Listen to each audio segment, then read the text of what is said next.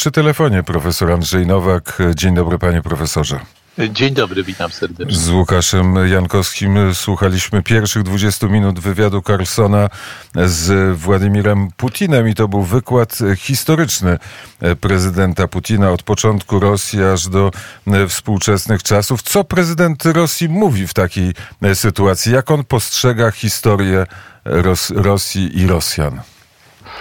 Tak się składa, że rzeczywiście interesowałem się tym i, i, próbowałem badać na tyle, na ile potrafię, wszystkie ślady wypowiedzi Władimira Putina na tematy historyczne i układają się one w spójną całość od mniej więcej roku 1991, kiedy dysponujemy pierwszym nagraniem dostępnym na YouTubie. Bardzo zachęcam, można zobaczyć jak młody urzędnik merostwa w Leningradzie, bo tak się jeszcze to miasto nazywało, świeżo wypisany, formalnie oczywiście tylko z KGB, rozważa kwestię historii Rosji i narzeka na to, że główną winą bolszewików, którzy jeszcze wtedy formalnie rządzili Rosją, to był listopad czy październik 1991, jeszcze istniał Związek Sowiecki, a Putin tłumaczy, dlaczego zdjął za swoich pleców w merostwie Leningradu figurkę Lenina. No bo Lenin podłożył minę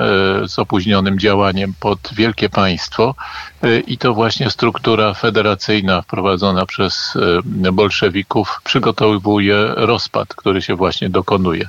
Rozpad tego wspaniałego państwa, które istnieje od tysiąca lat, to, to stwierdził Putin i to jest bardzo ważne bo oznacza, że według Putina Rosja istnieje od ponad tysiąca lat.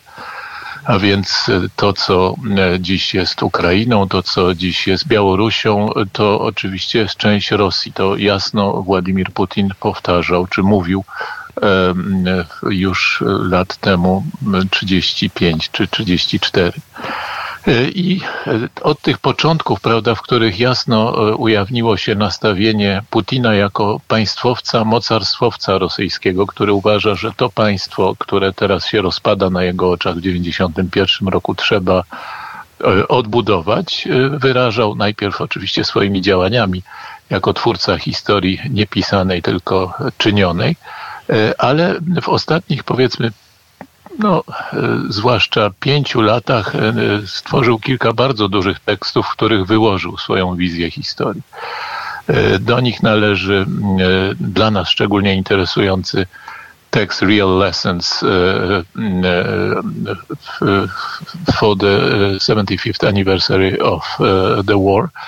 Taki tekst opublikowany właśnie w języku angielskim w czasopiśmie National Interest. To niezwykle wpływowe niegdyś pismo w Ameryce intelektualne, w którym po raz pierwszy opublikowany został Francisa Fukuyamy esej o końcu historii.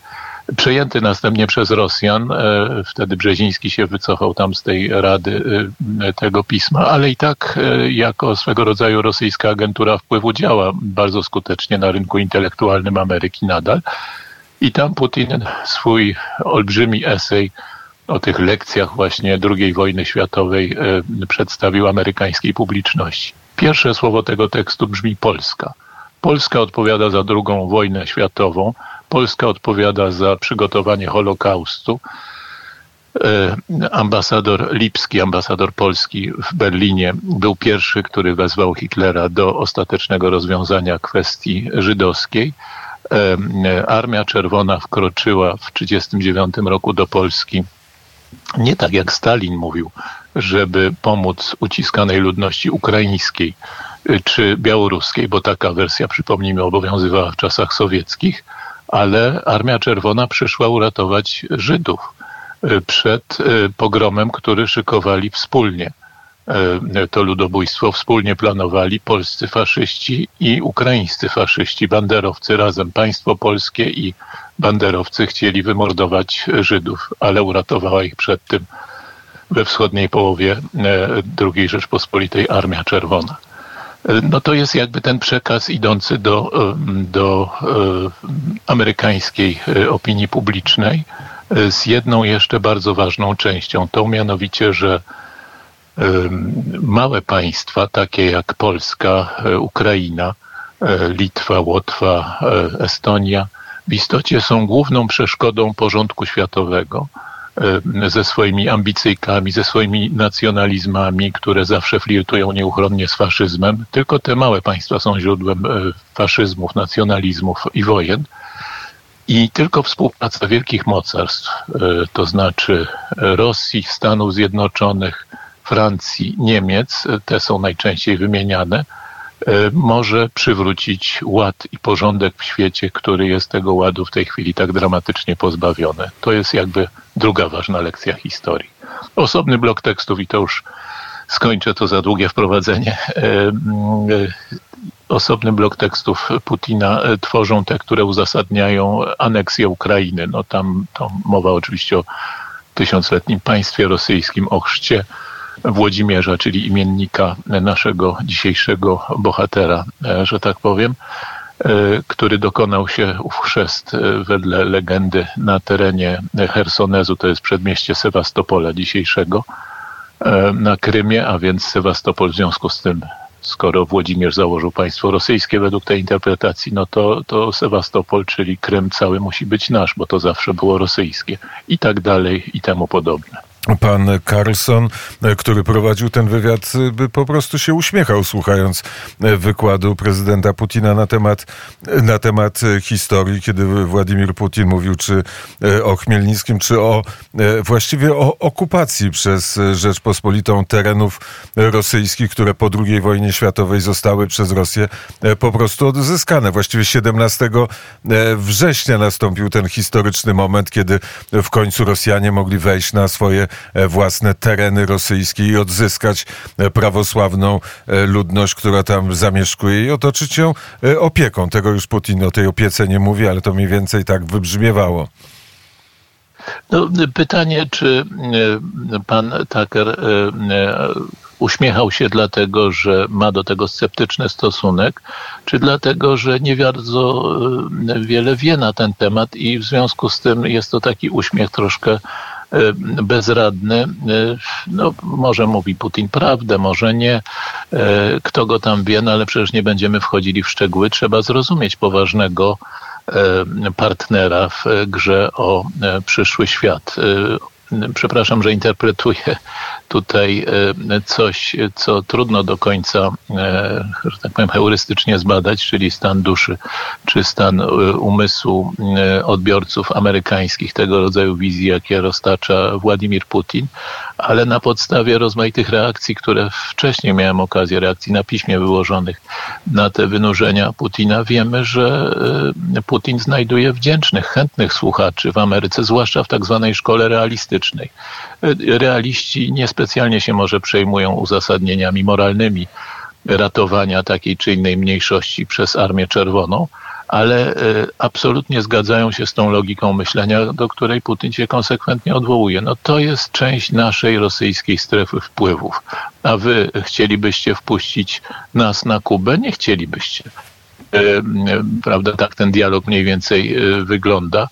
E, wobec tego Europa Wschodnia nam się należy. No to, to jest w dużej części po prostu nasze, to jest Rosja, w pozostałej części, do której należy między innymi Polska, to imperium zewnętrzne Rosji, to jest obszar, e, w którym my musimy, my Rosja musimy zachować nasze wpływy, nasz pakiet kontrolny, nazwijmy to tak, językiem biznesowym, ponieważ tylko w ten sposób możemy e, uzyskać pewnego rodzaju ład e, w świecie. Wy macie swoją strefę wpływów, my mamy swoją, a te małe ptaszki nie mają nic do gadania ta metafora małych ptaszków, e, które nie mają nic do gadania, muszą śpiewać taką melodię, jakim dyktują wielkie ptaki, to jest, przypomnę, metafora amerykańskiego polityka, zastępcy Kissingera w Departamencie Stanu e, w połowie lat 70. Helmuta Sonnenfelda. E, to przyjęło nazwę tzw. Tak doktryny Sonnenfelda. Europa Wschodnia na zawsze pozostanie strefą wpływu Związku Sowieckiego. Tak głosiła doktryna amerykańskiego Departamentu Stanu. I do tego się odwołuje Putin i być może e, e, to jest właśnie ów tajemniczy uśmiech Takara Carsona. Panie profesorze, zaraz zapytam, zapytamy, co to implikuje dla Polski, dla naszego regionu, ale jeszcze jedna kwestia mnie intryguje takiej natury ogólnej, bo wydaje się, że wiemy, co mówi Władimir Putin, ale jeszcze warto opisać, po co to mówi i jaką rolę historia odgrywa w polityce i wewnętrznej, ale przede wszystkim w tym wypadku zagranicznej Rosji Władimira Putina, bo zdaje się, że Zachód tak historii po pierwsze nie, nie używa, ale też chyba takiej rangi i roli historii do, y, do rozgrywania współczesnych sporów historycznych nie potrzebuje, nie odwołuje się do niej, a, a Władimir Putin, Rosja Władimira Putina z historii chyba twierdząc, że jest depozytariuszem jakiejś prawdziwej historii, czyni podstawę swojej polityki. Jaka jest, jaki jest związek między tym wykładem historycznym a praktyką polityczną? No, oczywiście jest to funkcja e, praktyki politycznej, ale w przypadku Putina chyba coś więcej. E, no, jak pisał Juliusz Słowacki e, w wierszu z 1830 roku i tam żyją ludzie i tam mają duszę. Miał na myśli Rosjan w Petersburgu. George Bush junior stwierdził, że zajrzał w oczy Władimira Putina i znalazł tam duszę. Ja nie, nie będę się wypowiadał na temat duszy Władimira Putina. Chodzi mi tylko o to, że to jest też człowiek i człowiek o własnych słabościach czy zainteresowaniach e, e, szczególnych. Historia niewątpliwie jest autentyczną pasją Władimira Putina. Mówię to bez ironii. Wydaje mi się, że wiele e, świadectw z ostatnich właśnie kilkunastu lat potwierdza jednoznacznie, że Władimir Putin mówi to, co mówi o historii, wraca do tego tak obszernie jak żaden z innych przywódców światowych, dlatego że to lubi, że to jest dla niego ważne.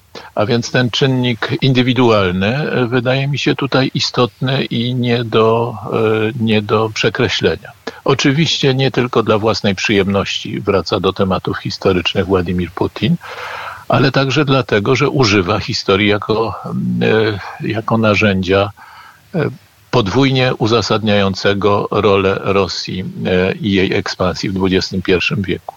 Po pierwsze, no to właśnie jest takie uzasadnianie potrzeby kontroli nad sąsiadami, które inne wielkie mocarstwa powinny e, uznać, prawda, te, te prawa Rosji do kontrolowania sąsiadów.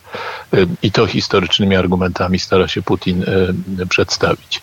Oczywiście Putin jedną wersję historii przedstawia publiczności amerykańskiej, e, takiej realistycznej właśnie jak Carson, w cudzysłowie realistycznej, czy takiej jakich e, spotkać można u nas na przykład w tygodniku do rzeczy, e, tego rodzaju, prawda, realizm. E, podziałów stref wpływów, e, e, no, zimnej gry geopolitycznej, nazwijmy to tak, w, których, w której zawsze wygrywają oczywiście najsilniejsi tylko. Mm, ale z drugiej strony Władimir Putin mówi coś nieco innego, na przykład do publiczności niemieckiej, bo Władimir Putin udzielał i udziela nadal bardzo obszernych wywiadów dziennikarzom niemieckim i w tych wywiadach, które również starałem się śledzić, roztacza taką oto wizję, że no, głównym dla nas zagrożeniem jest hegemonizm amerykański. E, imperializm amerykański jest jeden groźny imperializm na świecie amerykański i no, trzeba jakoś zorganizować, zreorganizować świat, żeby powstrzymać to szaleństwo, pychę, hybris e, imperialną Waszyngtonu. Do tego potrzebna jest współpraca Niemiec wyzwolonych z oków e, amerykańskiego imperializmu, razem z Francją, która oczywiście również tylko o tym marzy, żeby wreszcie wyjść spod tego e, amerykańskiego nacisku. No a do tego jest znów potrzebne oddanie Europy Wschodniej jakoś, no powiedzmy, kondominium. To, to ta formuła, której użył kiedyś Kaczyński jest akurat w tym wypadku zupełnie trafna. E, Europa Wschodnia jako kondominium rosyjsko-niemieckie. To jest wizja, którą stale Władimir Putin adresuje do e, niemieckich sąsiadów. Ale wracając do amerykańskich odbiorców, czy szerzej do, do zachodnich. Właśnie ten uśmiech taka Carsona, czy to jest e, uśmiech jednostki, czy to jest uśmiech społeczeństwa amerykańskiego, które jest bezradne, albo elit amerykańskich, które, które są na tego typu wykład bezradne, bo nie mają aparatu pojęciowego, żeby go potwierdzić albo sfalsyfikować? No nie znają historii. Właśnie to, to, jest, to jest to, na co zwrócił Pan uwagę. A z kolei to właśnie jest jeszcze dodatkowe narzędzie, czy dodatkowy sens używania argumentów historycznych przez Putina. Nie tylko dlatego, że druga strona no, jest troszkę słabsza w, w te klocki, przepraszam za kolokwializm, i można jej sporo wmówić ale także dlatego, że po stronie, nazwijmy to tak, konserwatywnej to może nie jest dobre słowo, ale po stronie przerażonej zmianami e, e, cywilizacyjnymi, czy raczej antycywilizacyjnymi, które niszczą naszą wspólnotę e, z kultury, jest coś takiego jak podziw dla Putina, który odwołuje się do, do sposobu rozumowania, do argumentacji już właściwie wykreślonej na Zachodzie, to znaczy odwołuje się do przeszłości jako źródła do, do historii, do jakiejś tradycji. E, I to budzi po tej, e, w cudzysłowie czy bez cudzysłowu, konserwatywnej e, stronie, czy reakcyjnej, przepraszam za niewyświetlane określenia, opinii publicznej na Zachodzie podziw i szacunek dla Putina. On zna historię, on się odwołuje do historii. To my też powinniśmy jakoś pomyśleć o tej historii, którą zatraciliśmy Putin odwołuje się tutaj po prostu do swojej roli jako e, tego e, no, prawda, powstrzymującego apokalipsę apokalipsę e, nowoczesności e, i zniszczenia cywilizacji ostatniego bohatera, który może uratować świat przed e, zagładą w kotle tej ponowoczesności. I mówi Amerykanom, my mamy ponad tysiąc, my Rosja mamy ponad tysiąc lat, żeby uświadomić, o ile starsza jest Rosja, starszym drzewem jest niż Stany Zjednoczone. Jest taki moment podczas tego wywiadu, kiedy Putin prosi kogoś, kto przynosi mu teczkę, a w tej teczce są listy e, Chmielnickiego, zarówno do e, króla polskiego, jak i do cara. Powiedział, król polski odpowiedział negatywnie, a car e, powiedział, dobrze, pomogę. I tak się zaczyna ten moment, kiedy Rosja zaczyna swoje władztwo nad terytorium Ukrainy. I potem jest jeszcze jeden wykład Putina, że nigdy wybrzeże Morza Czarnego nie należało do Ukrainy, że to jest Noworosja, że to są historycznie rosyjskie ziemie zdobyte przez przez e, carycę Katarzynę Wielką, Łukasz? I żeby było śmieszniej, nawet dość uczciwie Putin mówi, że listy są przetłumaczone na język rosyjski, a potem pan Tucker Carlson może je sobie z rosyjskiego na angielski przetłumaczyć. Panie profesorze? No cóż, to jest też stały oczywiście element e, wypowiedzi Władimira Putina na temat e, praw Rosji do panowania nad ziemiami dzisiejszej Ukrainy. Przypomnę, że bardzo obszernie wypowiedział się na ten temat Putin w swoim orędziu wygłoszonym w marcu 2014 roku, gdzie wymieniał wszystkie te argumenty w cudzysłowie, do których wraca teraz o rozmowie z Carsonem oraz w jeszcze dłuższym eseju równie długim jak ten e, z The National Interest, eseju o historycznej jedności narodów ukraińskiego i rosyjskiego. E, tak się chyba niemal dokładnie ten, ten e, tekst nazywał, taki miał tytuł. To z 2020 chyba pierwszego roku tekst. Tuż Putin lubi właśnie sięgać do źródeł, no rzecz jasna trochę wyrywkowo je traktuje, tak jak z tym Chmielnickim, no bo przypomina decyzję Chmielnickiego z Rady Perejasławskiej ze stycznia 1654 roku, no ale rzecz jasna już nie, nie musi wspominać, czy nie, nie potrzebuje wspominać tego, że większość pułkowników, a władza nad kozaczyzną, e, która się zbuntowała przeciw Rzeczpospolitej, spoczywała w ręku nie tylko samego hetmana Chmielnickiego, ale Rady Pułkowników. Większość tej Rady odrzuciła tę kapitulację przed Rosją, bo, e, bo istotnie taki był sens owej ugody perejasławskiej. E, I Rosja przemocą, siłą, swoim garnizonem wprowadzonym do Kijowa za zgodą zdrajcy e, Chmielnickiego, zdrajcy narodu ukraińskiego, bo w istocie wprowadzając garnizon moskiewski do Kijowa, no już raz na zawsze, na długo w każdym razie, na kilka wieków związał centrum ziemi ruskiej, rusińskiej z panowaniem Moskwy. Więc ten opór był bardzo duży i o tym no, już w swojej wersji historii Putin nie wspomina. Natomiast no, na pewno robi wrażenie, czy ma robić wrażenie na, czy na Takerze Carsonie, czy raczej na jego wielbicielach, których jest tak wiele w Ameryce i nie tylko, że oto tutaj to jest sama prawda historyczna. Jest źródło, odwołujemy się. Tak, Ukraińcy sami prosili nas na kolanach, błagali nas o to, żebyśmy ich przyjęli do siebie i my, no jak zwykle, nigdy żadnej ekspansji Rosja nie przeprowadzała i to mówię bez ironii, tak wykłada Władimir Putin historię. Rosja nigdy w swojej historii nie dokonała żadnego aktu ekspansji. Zawsze tylko wyzwalała, zawsze tylko szła z pomocą. I to, jak mówię, to ja nie ironizuję na temat wersji historii Władimira Putina, tylko taka ona jest. Tak ją przedstawia i powołuje się przy tym na dokumenty. A sąsiedzi, te małe państewka, które chcą no, uzyskać niepodległość, są burzycielami porządku i jednocześnie źródłami najgorszych ideologii, najgorszych nieszczęść w historii, e, zwłaszcza XX wieku. To do, do tego się sprowadza. Małych ptaków, panie profesorze, na koniec przejdźmy. E, może i Polska w tej wizji jest e, małym krajem, ale w tej wykładzie historycznym Władimira Putina zaprezentowanym dla Takera Carsona, ale wcześniej także prezentowanym urasta do państwa, które gra jakąś kluczową rolę. W tym wstępie historycznym Polska była przywołana po wielokroć, oczywiście w czarnych barwach, ale jako no myślę, że taki Carlson nagle mógł uznać, że Polska jest jakimś państwem kluczowym w Europie. Jaka jest rola Polski w historiozofii Putina?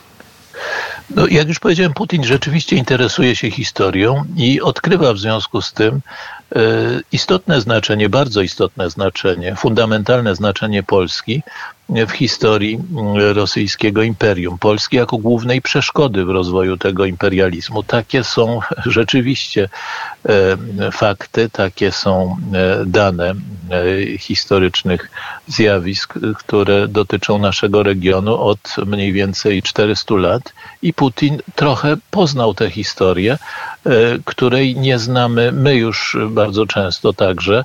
Dajemy sobie wmawiać rozmaitym zwolennikom zwolennikom e, resetu e, w Polsce, że właściwie Polska nie ma żadnego i nie miała żadnego znaczenia dla Rosji. Jeśli Wielka Rosja w ogóle zgodzi się z nami rozmawiać, no to cieszmy się z tego, bo przecież my nic nie znaczymy dla Rosji. E, otóż tak nie jest, ani historycznie, ani współcześnie. Historycznie oczywiście Rzeczpospolita była głównym przeciwnikiem i głównym, e, główną zawadą na drodze e, Imperium Moskiewskiego do zbudowania potęgi e, w Europie. Bez skruszenia Rzeczpospolitej było to niemożliwe. I przypomnijmy, że Polska no jednak dwukrotnie przyczyniła się do zrujnowania imperium najpierw Romanowów, zarażając wirusem niepodległości i tożsamości narodowej kolejne narody, które rozsadziły od środka to imperium w, tysiąc, w latach 1914-20. No i Solidarność też odegrała pewną rolę w kryzysie E, w kryzysie Imperium Sowieckiego niewątpliwie.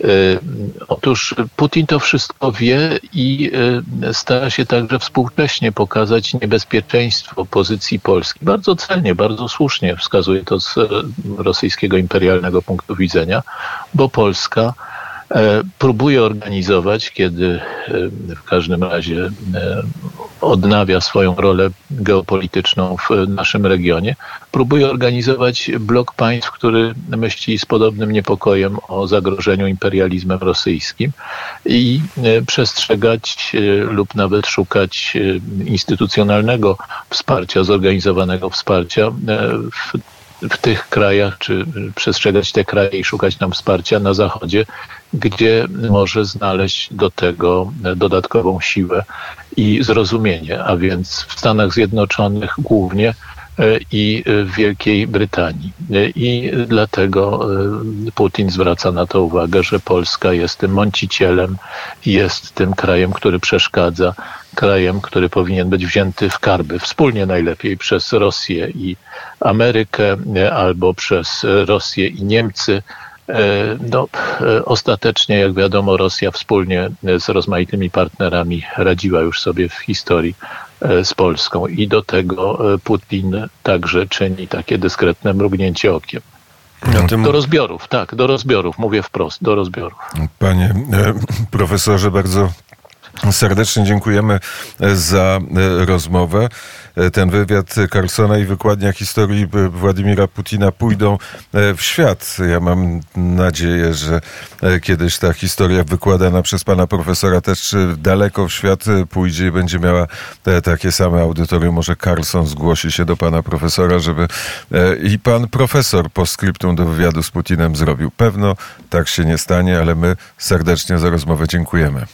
Dziękuję bardzo, pozdrawiam serdecznie. Profesor Andrzej Nowak był gościem Odysei Wyborczej. No, ta rozmowa była możliwa dzięki wsparciu, zaangażowaniu i niezwykłej hojności naszych patronów na patronite.pl ukośnik Radio Wnet. Bardzo serdecznie Państwu dziękujemy, bo to dzięki Wam możemy takie rozmowy odbywać